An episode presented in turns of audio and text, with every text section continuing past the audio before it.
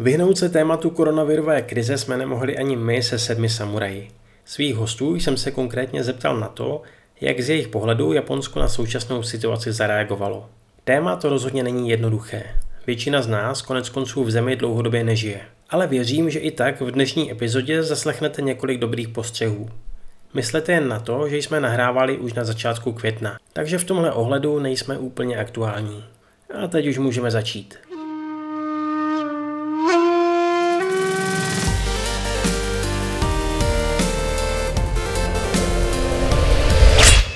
A tento díl vykopneme se Zuzkou a Michalem, alias Mizubizu.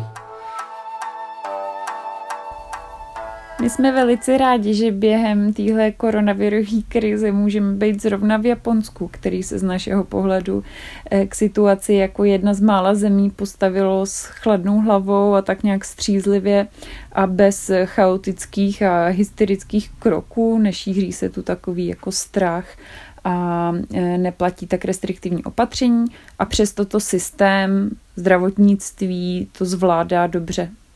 Souhlas. Když jsme viděli, co ostatní cestovatelé podnikají, jak se nouzově dostávají domů, nebo jak, jaké výlety mají zrušeny, tak jsme v podstatě strašně rádi, že nás se to nedotklo, že my jsme mohli v klidu a bez potíží úplně uh, krásně naši expedici dokončit No a to, co se dělo v Čechách, tak eh, když jsme to sledovali přes internet, z toho jsme šli teda do kolen. Jak to vnímala Lucy z Japondílí? Tohle je hodně těžký hodnotit. Zvlášť ve chvíli, kdy nikdo vlastně úplně neví, co jsou a nejsou správní kroky a hodně se ukáže až časem. Jasný třeba je, že ta věc s tou výletní lodí se Japoncům dost nepovedla. A další evidentní nepovedenou věcí bylo a asi stále i je hodně nedostatečný testování. Tam prostě nemůže být debat, že víc testů mohlo mít jenom pozitivní dopady. No a dál se obávám, že asi nemám dost relevantních informací, abych se mohla vyjadřovat. I když třeba ani mě neminuly takový ty spekulace o tom, že vláda celou věc zlehčovala a málo se testovalo hlavně kvůli snaze zachránit původní termín olympiády. Kdo ví? Teď už asi zbývá jenom sledovat, jaký vliv bude mít vyhlášený stav nouze, protože pokud jsem to správně pochopila, tak pořád je to pro obyvatele spíš sada doporučení než striktních zákazů. Tak uvidíme, jak budou Japonci tentokrát ukáznění.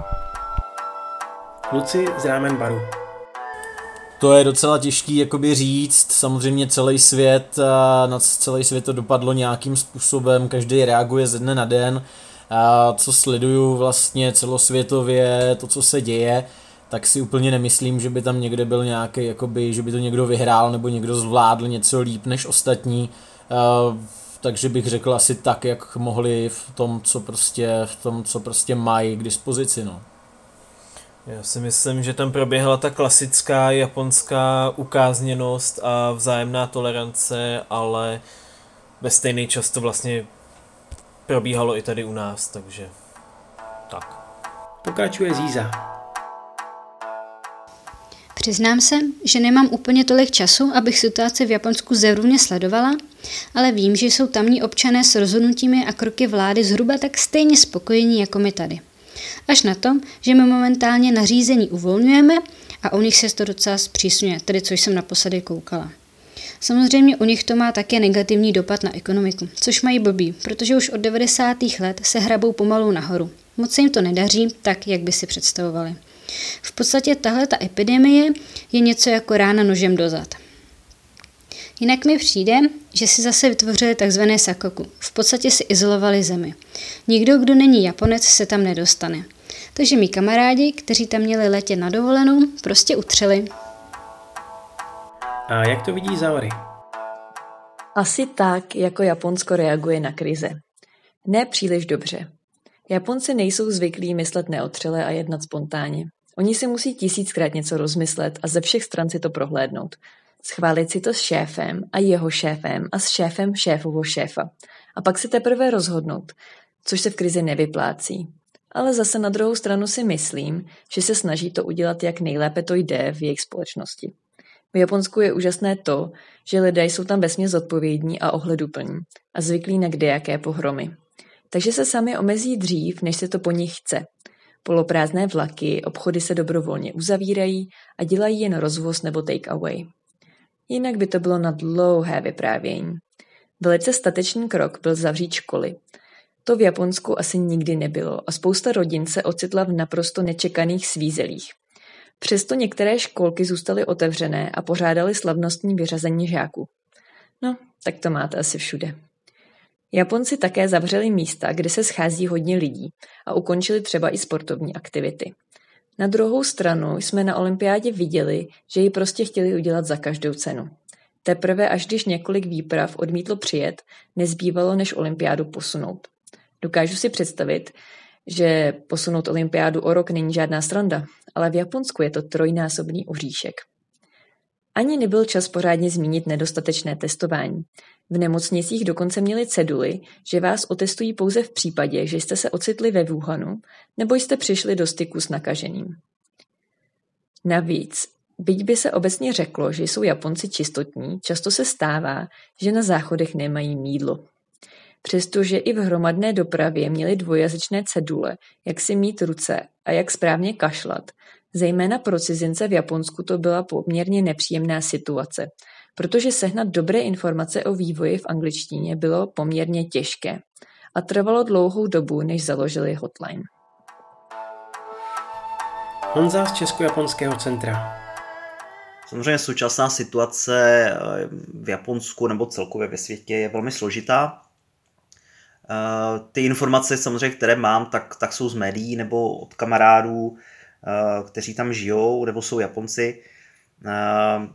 Bohužel v Japonsku ten systém řízení je velmi složitý.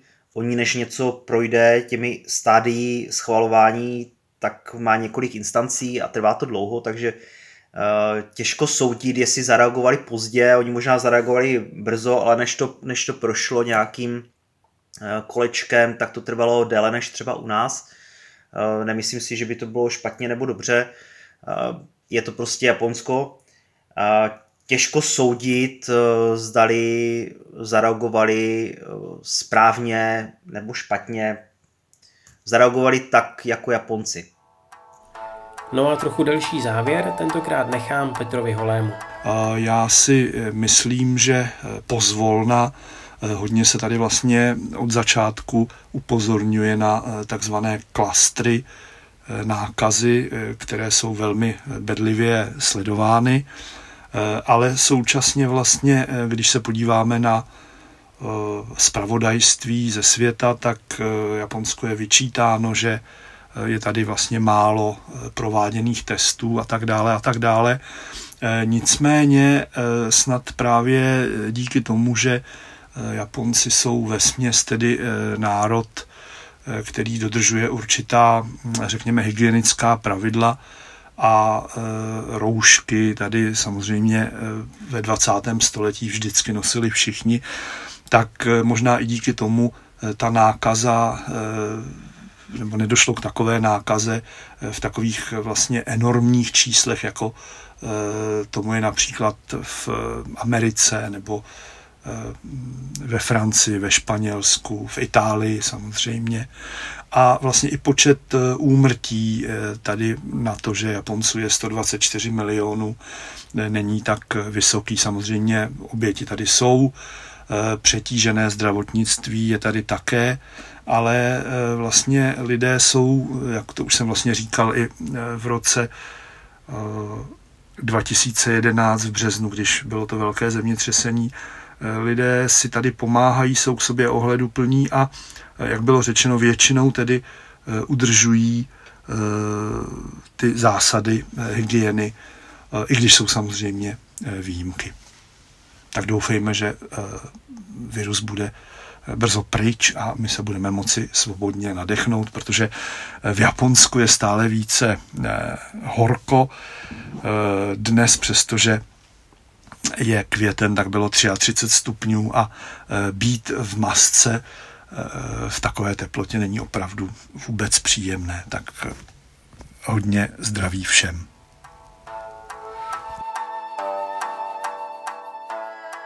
S přáním dobrého zdraví se přidávám k Petrovi a protože mám díky stříhání podcastu o pár týdnů později výhodu, schrnu vám ještě několik novějších zpráv. Nouzový stav v Japonsku skončil na konci května. Většina podniků, hospod, kin a dalších atrakcí už zase funguje, i když někde v omezeném režimu. A rozběhly se taky sporty. Počet nakažených se aktuálně pohybuje kolem 17 tisíc, s necelou tisícovkou úmrtí. A i když se v posledních dnech zase lehce navýšil počet nových případů, ta nejhorší vlna už je snad za námi.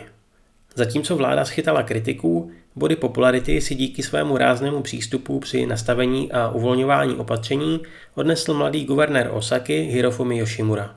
Zatěžkávací zkouškou si prošly školy, hlavně kvůli zastaralému systému a náročnému přechodu na učení na dálku. Možnost návratu cizinců do země se pomalu otevírá, i když zatím jen pro ty, co v Japonsku dlouhodobě žijí. No a co se týče plánů do budoucna, počítejte raději s tím, že koronavirus hodně věcí změní. Kromě přesunu olympiády už se třeba ví, že letos nebude možné vystoupat na horu Fuji a omezení se dočkají taky festivaly, jak ty v nejbližších měsících, tak i ty na začátku roku 2021. Třeba ten sněhový v Saporu se musí obejít bez velkých ledových soch. No a to je tak v hodně velké zkratce asi vše. Tak ještě jednou hodně zdraví a naslyšenou u dalšího dílu. なるほど侍だな